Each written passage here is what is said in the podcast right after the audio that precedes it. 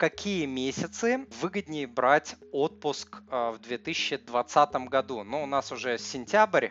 На самом деле ситуация очень похожа и в 2020, и в 2021, и в 2019 и так далее. Значит, смотрите, есть определенные месяцы, когда уходить в отпуск финансово более выгодно. И правило, которое вы можете для себя запомнить, заключается в том, что чем больше в месяце рабочих дней, тем выгоднее уходить в отпуск. Почему это происходит?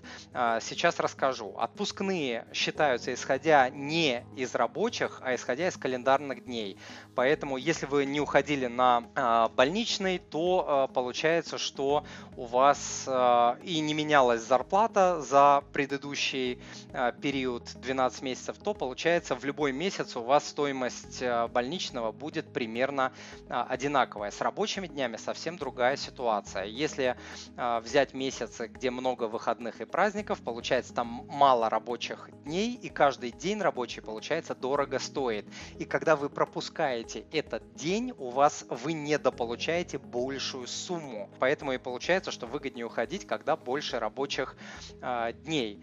Вот. Еще такие важные моменты, что при расчете отпускных э, в расчет включается не только зарплата, как я э, сказал, да, но еще всевозможные доплаты за стаж, за выслугу, э, премии, различные надбавки и э, прочие официальные доплаты.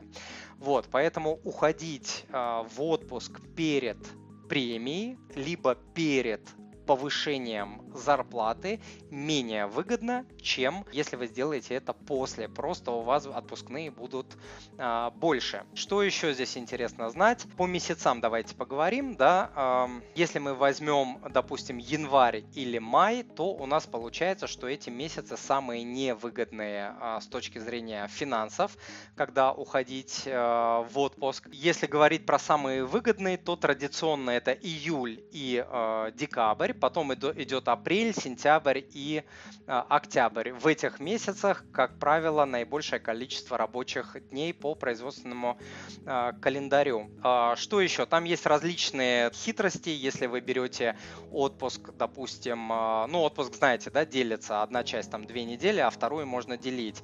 Так вот, можно брать, допустим, 5 дней и не прибавлять к этим 5 дням выходные, вот, тогда отпускные будут меньше, вот, но э, отпуск по продолжительности будет э, длиннее. И наоборот, если вы присовокупите э, эти выходные, тогда получите больше денег, но отпуск будет короче. Вот такие моменты. Дорогой друг, если то, что вы услышали, было для вас полезным, то, пожалуйста, подпишитесь на мой канал, оставьте отзыв на iTunes или в Google подкастах, или просто пришлите мне электронное письмо с вашим отзывом. Я читаю все отзывы лично. Заранее большое спасибо.